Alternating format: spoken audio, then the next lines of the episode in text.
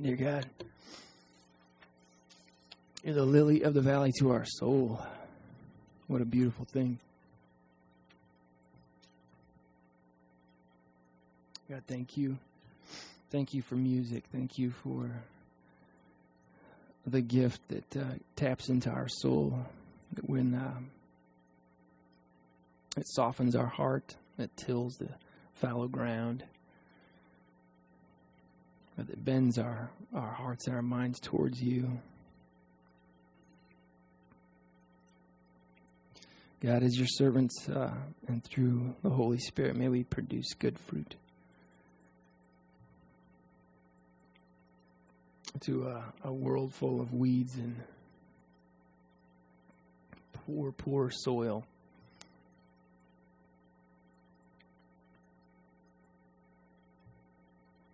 God, to a to a lost and shackled world. God, may uh, may we be willing and diligent and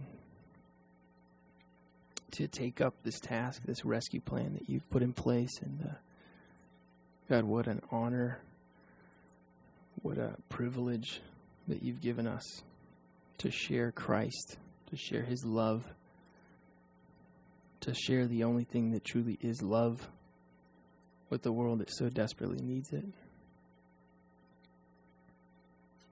God, thank you for this time. In Jesus' name we pray. Amen. You may be seated.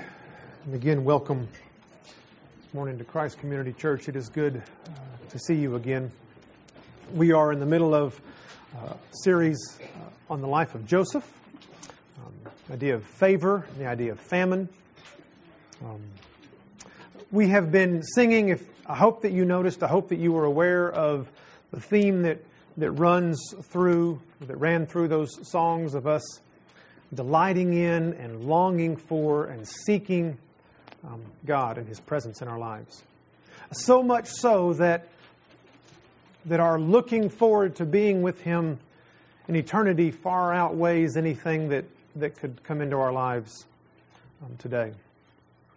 We're going to re- look this morning at uh, a couple of different men as I sent an email last week. Um, wanted you to read through Genesis 38 and 39.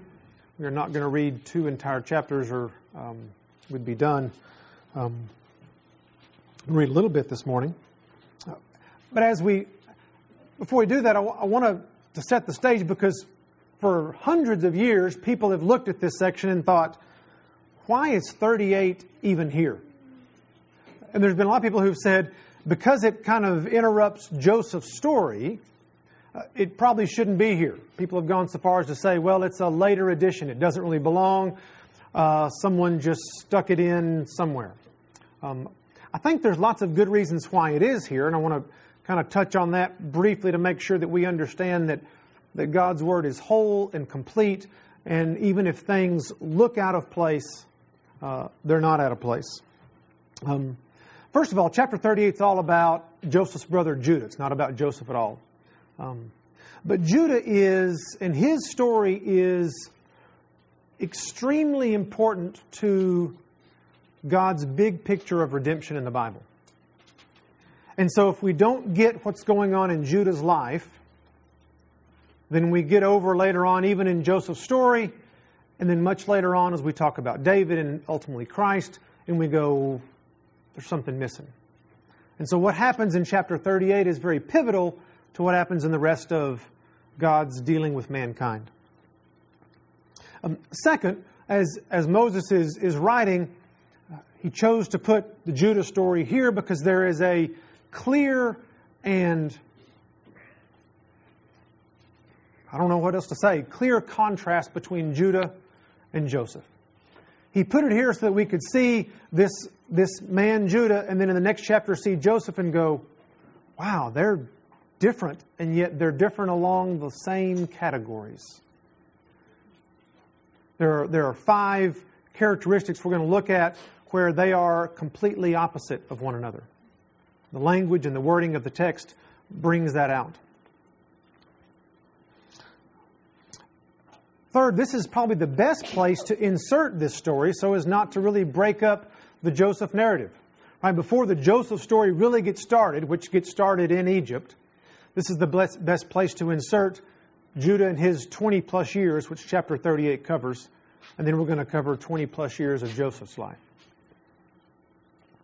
And then finally, it helps us to understand, as I briefly mentioned, Judah's going to do some stuff that later on that we would think, that doesn't look like the same guy that we met in chapter 37 and 38. How'd that happen?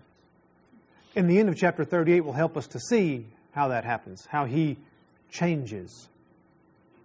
So I'm going to read the beginning and the end of 38 and the beginning and the end of 39 and kind of bookend uh, what we're talking about, and then we'll, we'll dive in to the text. Chapter 38 says, And it came about at that time that Judah departed from his brothers and visited a certain Adullamite whose name was Hira. Judah saw there a daughter of, Canaan, of the Canaanites whose name was Shua, and he took her and went into her. And at the end of chapter 38, we read these words It came about at that time she was giving birth, and behold, there were twins in her womb. Moreover, it took place while she was giving birth. One put out a hand, and the midwife took, took and tied a scarlet thread on his hand, saying, This one came out first. But it came about as he drew back his hand that behold, his brother came out, and she said, What a breach you have made for yourself. So he was named Perez. Afterward, his brother came out who had the scarlet thread on his hand, and he was named Zerah. And then in 39, now Joseph had been taken down to Egypt. And Potiphar, an Egyptian officer of Pharaoh, the captain of the bodyguard, bought him from the Ishmaelites who had taken him down there.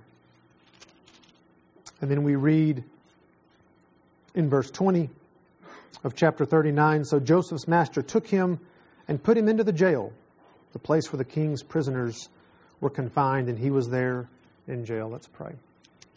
Father, as we look at your word this morning, I pray that you would open our eyes and our hearts and ultimately our wills, that we might be changed.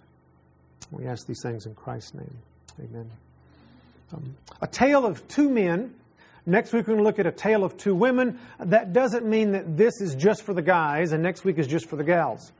Uh, there's things that all of us can learn from those, but again, the text very clearly distinguishes between Judah and Joseph and between two ladies that we'll look at next week. So, first, I want to highlight just five clear differences, contrasts between these two guys, and then we'll look at some application for us in our lives. Uh, the first one, and here's where I think the text clearly says these are supposed to be read together. We have these arbitrary chapter divisions that didn't exist a long time ago. Um, and so oftentimes authors would use certain words to highlight, oh, what happens here is the same thing that happens here, or what happens here is different than what happens here.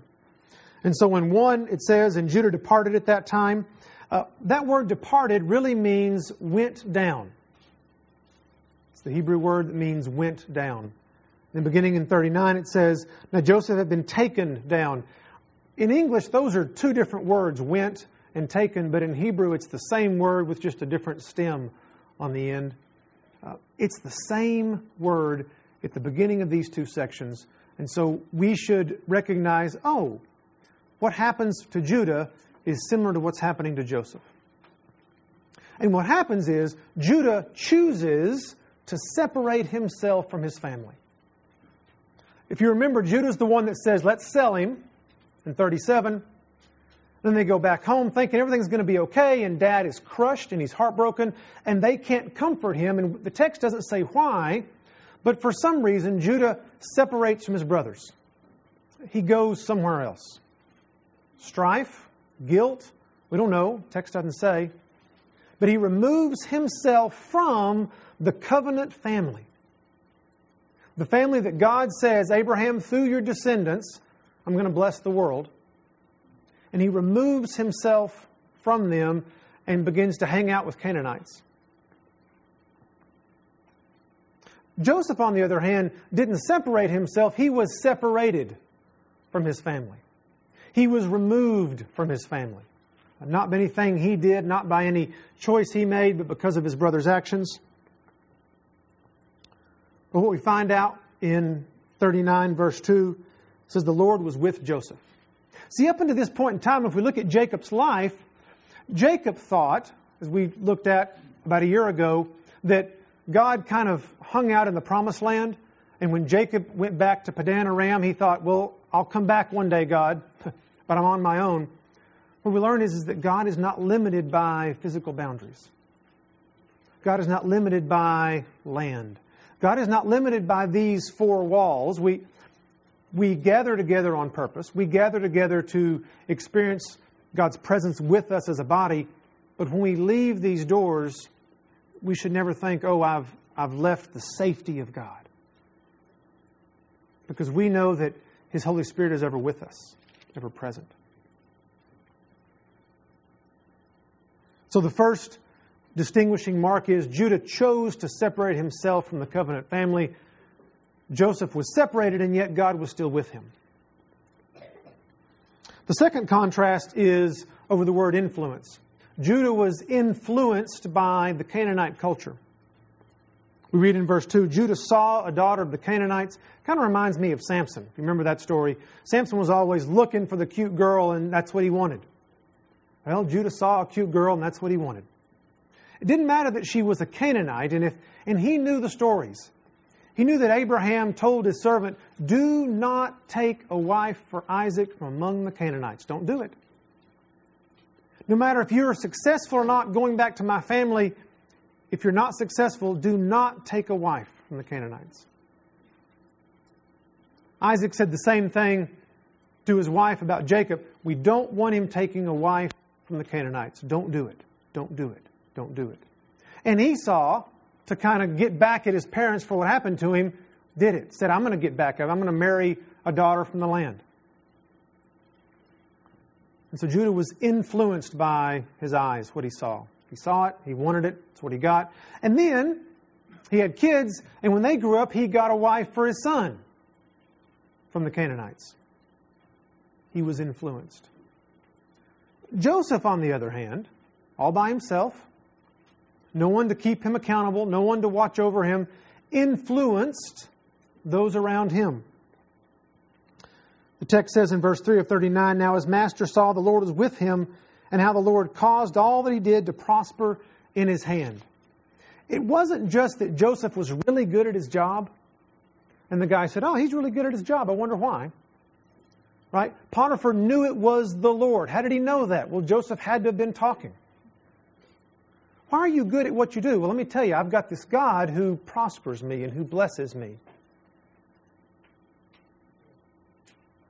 There was evidence and there was testimony not only in the life that he lived, but by the words that he said. Potiphar wouldn't have known it was the Lord unless Joseph had spoken up. The word Lord there is Yahweh. Joseph was talking about the covenant God.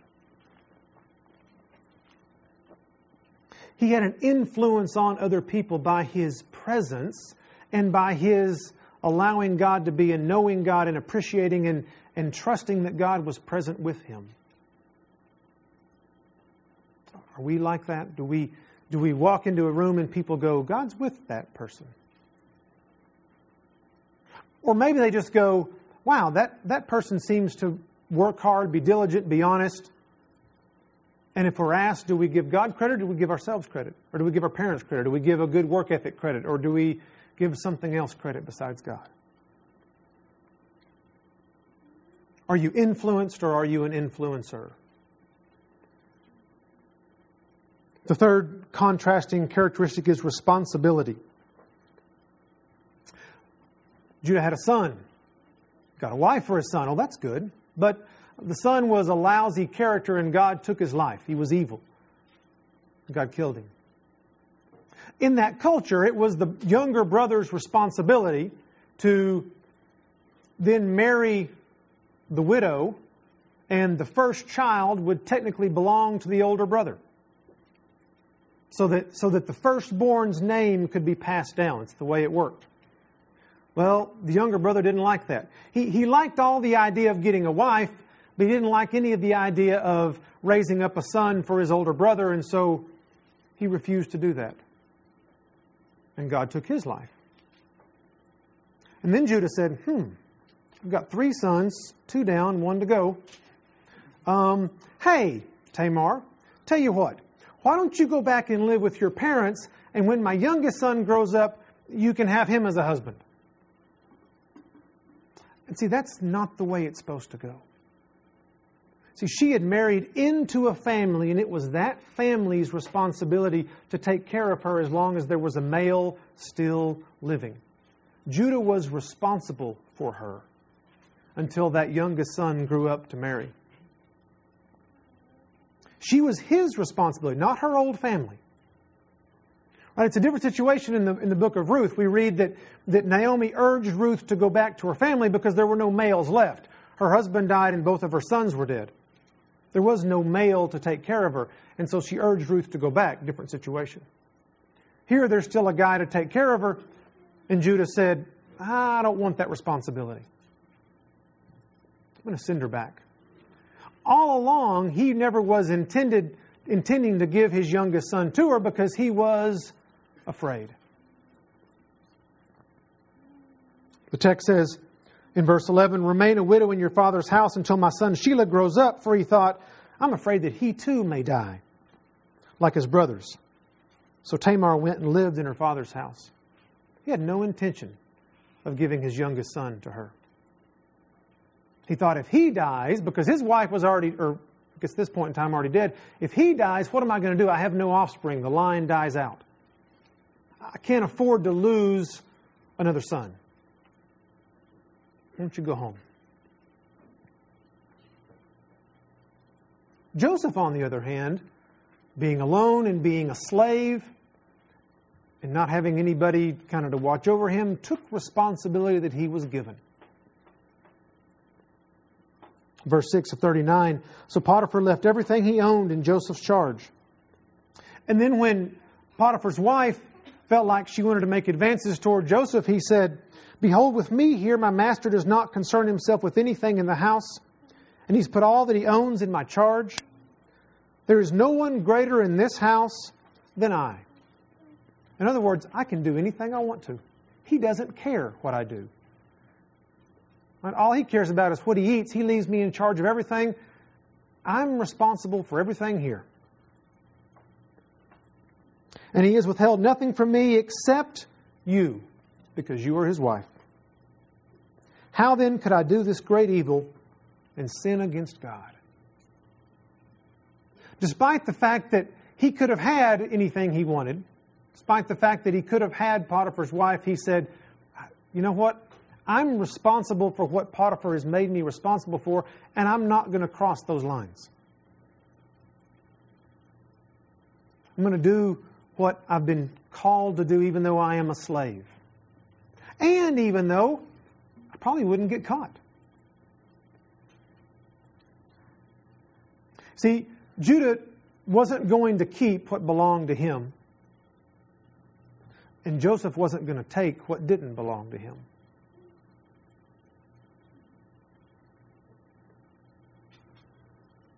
The fourth contrast Judah was quick to judge. Judah was quick to judge. Verse 24. And now it was about three months later that Judah was informed, Your daughter in law Tamar has played the harlot, and behold, she is with child by harlotry. Then Judah said, Bring her out and let her be burned. He'd gotten rid of her, wasn't going to give his son, finds out now she's pregnant and says, This is wrong. She deserves to die. Uh, maybe he was just now had found a way to ultimately get rid of her. I'm not sure. Uh, did he ask her side of the story? Did he ask for any facts? Did he ask what was going on? No. Bring her out, let her be burned.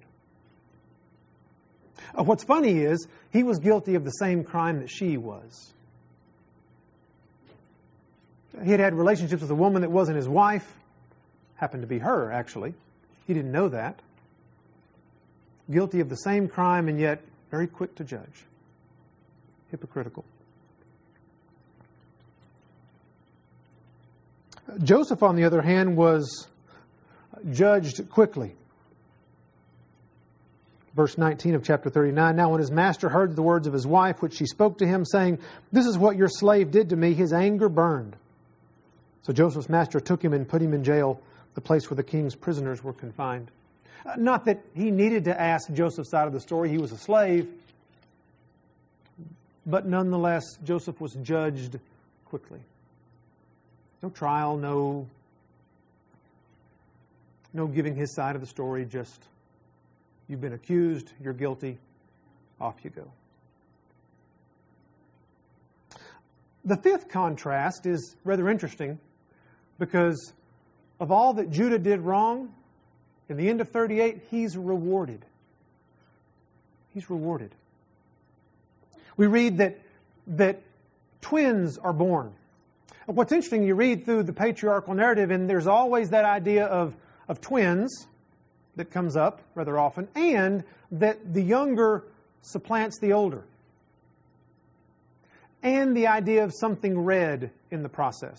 We think about Esau, we think about Jacob, we think about the color red, we think about the older supplanting, the younger supplanting the older. Zerah comes out, his hand comes out, she ties a thread. This is first, so we don't get them confused because they're twins. And then Perez is born first, the younger technically supplants the older. A clear indication, if we read through, that God's up to something funny here. He's rewarded with boys. This lousy, no good character is blessed by children. Two of them. And what's Joseph's consequence for being faithful? What's Joseph's consequence for taking responsibility? What's Joseph's consequence for getting sold by his brothers but doing all the right things? He's punished. He's put in jail. And we say, that's not a fair story. and that's life, isn't it? Except for one thing. We've got to remember that Joseph knows that God is with him at this point, and we know that God is with him at this point. And should we be surprised that God is up to something that we can't see? And then there's one more thing that's going on with Judah, which we'll talk about in just a moment. let's jump over to some applications. So, what? What do we do with that? What do I do with the fact that I've got a scoundrel on one hand and a, a good example on the other? Should I do anything with that? Yeah, I think so. First, the idea of separation. Number one, don't separate yourself from either fellowship or from the knowledge that God is with you. Don't separate yourself first from fellowship. You need the other people that are in this room. You need other believers to come alongside you and say, How are you doing? You need to be involved in people's lives and ask them, How are you doing? How can I pray for you? If the only fellowship you get with other believers is what happens on Sunday morning, that's not enough. Are you involved in people's lives on a regular basis? Don't separate yourself from fellowship. That's how it's really easy for things of the world to begin to look attractive. No one's coming alongside you and say, "Hey, how how are things going? What's pulling at your heart? What are you struggling with?" But sometimes we find ourselves alone. Sometimes we find ourselves in not the type of fellowship that we would like, or not as enough fellowship as we would wish. And it is at those times when we can't we can't look at it and say, "Oh well, it's not my fault. I don't have anybody around me to encourage me." Joseph had nobody around to encourage him, and yet he knew that God was with him, and he chose the right path. So, at the same time that we can't separate ourselves from fellowship, we have to remember God is with us. His Holy Spirit indwells us as we read in Ephesians this morning. You have the power of the Holy Spirit present in your life to resist temptation and to flee from sin.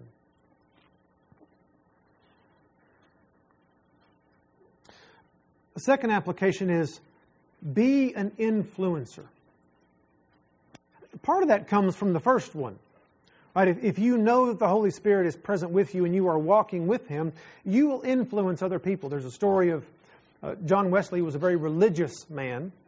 In fact, so religious that he got on a boat to go to Georgia to preach to the Indians, and he was not even a believer yet, but he was very religious.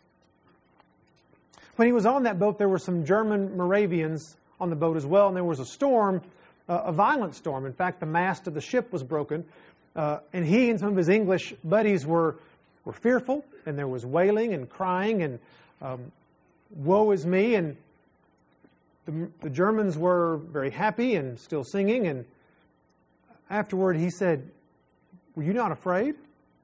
We're not afraid to die and they explained to him their faith in Christ and their trust in Christ. And, and he came back to England later and realized, I don't, I don't know God. I've been religious, I've been raised in the church, I've gone as a missionary. I don't know God. See, because the Holy Spirit dwelt in them, because they were secure in their relationship with Christ, they had an influence on John Wesley just their very presence on that ship was a calming effect on others. Are we like that? Do we influence or are we easily influenced? Does, does the culture continue to pull at us and pull at us and pull at us and get us places where we go, How did I end up here? Why am I angry? Why am I sad? Why am I depressed? Why am I frustrated? Or are we influencing other people? Are we helping them to see God clearer, more fully? That only happens with a deep and abiding relationship with Christ.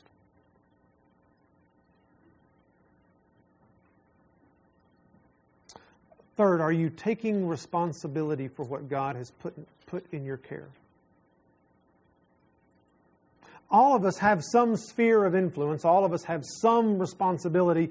From the youngest of you, who may, your responsibility may be emptying the dishwasher or making your bed or folding your clothes or sweeping the floor or being polite to your brothers and sisters. Are you taking responsibility for where God has placed you? To those of us who have been given the responsibility of being a husband or a wife or a parent, or a worker?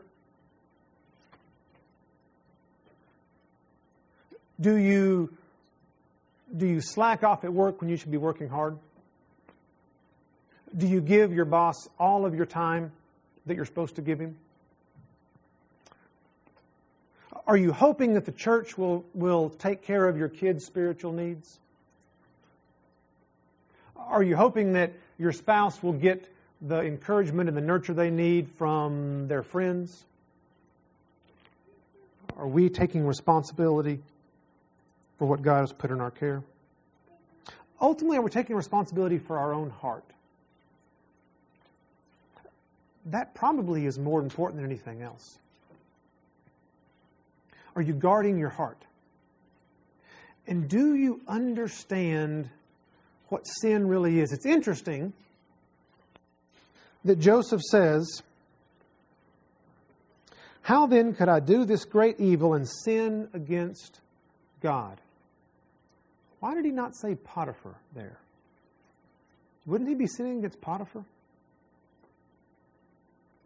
And David in Psalm 51, when he's confessing his sin, David says, Against you and you only, God, have I sinned. Well, now, wait a minute. He stole Uriah's wife and then had him killed. Didn't he sin against Uriah? Didn't he sin against Bathsheba? Didn't he sin against his own wife? And he says, Against you and you only have I sinned. Do we understand who our sin affects most? Part of us taking responsibility for our actions is spending time dwelling on and meditating on the fact that our sin, as we talked about last week, ultimately sent Christ to the cross. Yeah, our sin has consequences. We hurt people all the time by our sin. But there is no greater consequence for your sin than the death of the Son of God.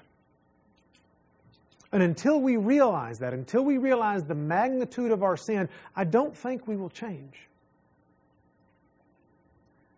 Because it's just somebody else. It's just that person, and they've sinned against me too, so, you know, it'll all balance out. But until we dwell on and meditate on and let it sink in that I have sinned against God, I don't think we'll change.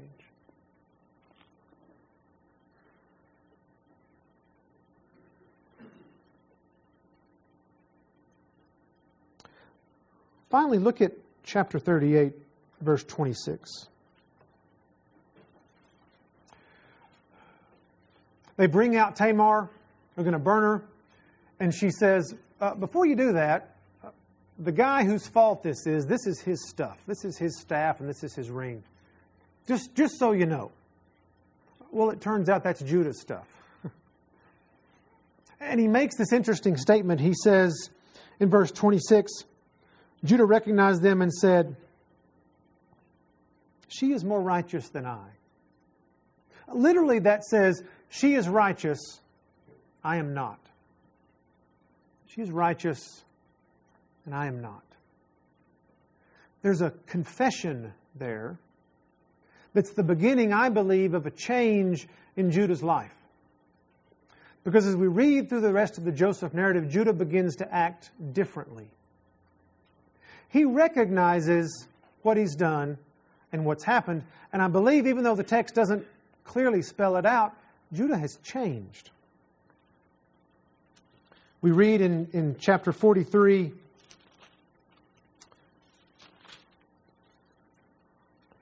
in verse 9, Judah says to his father, there's, there's an issue later on about Benjamin, the other son of Rachel. Joseph was Rachel's son.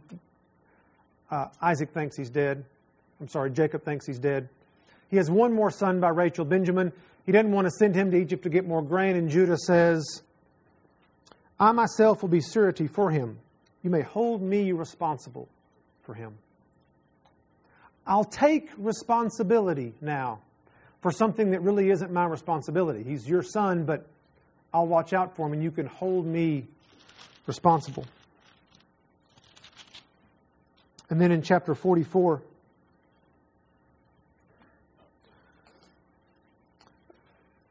they've encountered Joseph in Egypt.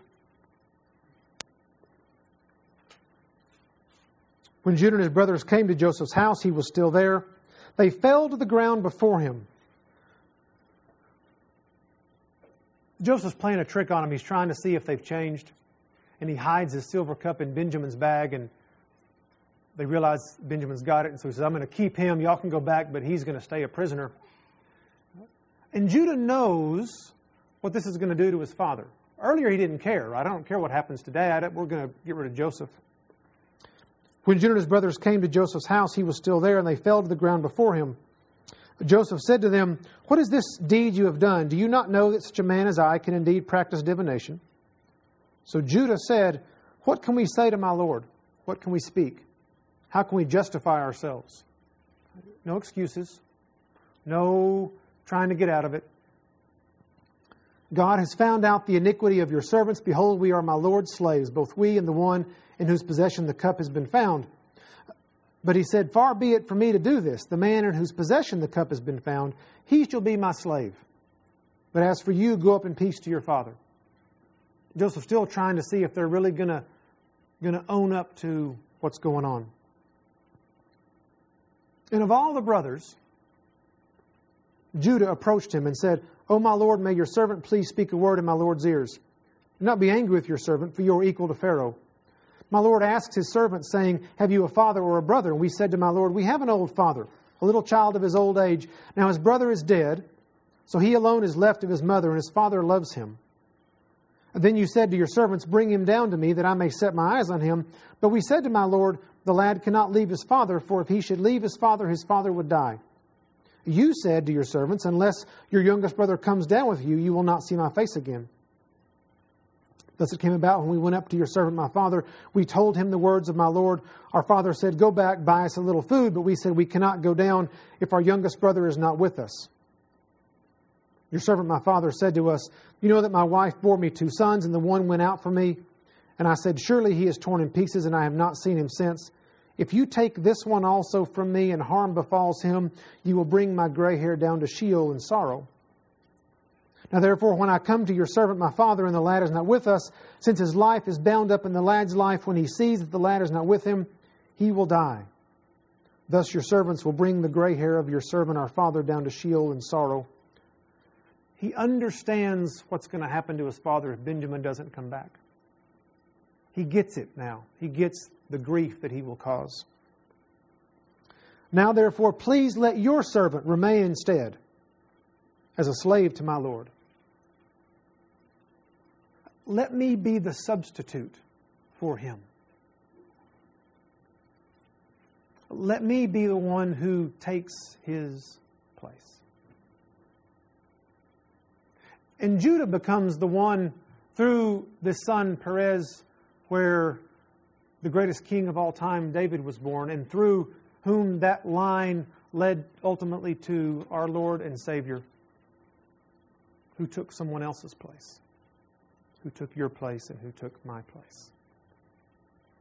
That repentance is applicable to all of us. We may be in some place this morning where we shouldn't be. Some actions, some attitudes, some thoughts that we shouldn't be having or shouldn't be displaying.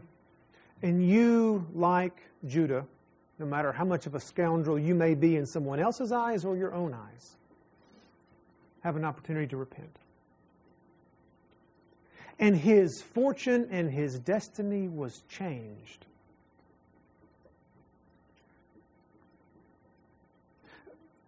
we may not be able to change certain consequences, but there's a lot of things that we can change. We can begin today to be a different person. By coming to God and say, What I am about is unrighteousness. Will you, through your Holy Spirit, change me? If we learn nothing else from these two men, one a scoundrel and one righteous kind of all the way along. We should learn that our future doesn't have to be determined by our past. Because we'll see that, that Jacob on his deathbed blessed Judah and said, The scepter will never depart from your line. He was not the firstborn. He was not the favorite son, and yet he was the one that led the nation, his family, his line. King after king after king after king followed the line of Judah, ultimately leading to our Savior Christ. Your past does not have to affect your future. And what about Joseph? Well, his children didn't make the same decisions he did. Joseph was blessed with two tribes, Manasseh and Ephraim, both of which were wiped out, carted off by the Assyrians. Scattered, dispersed, the lost tribes. Are we willing to repent? Are we willing to turn to God and allow Him to change us? Let's pray together. Father, thank you for this morning. Thank you for your grace. And Father, we trust in you and you alone to change us. God, whatever happens after we walk out these doors, please, Father, through your Spirit, don't let us depend upon ourselves to make changes. For each of us here, God, encourage us through your Spirit to depend upon you. And we ask these things in Christ's name. Amen. Would you stand as we sing together?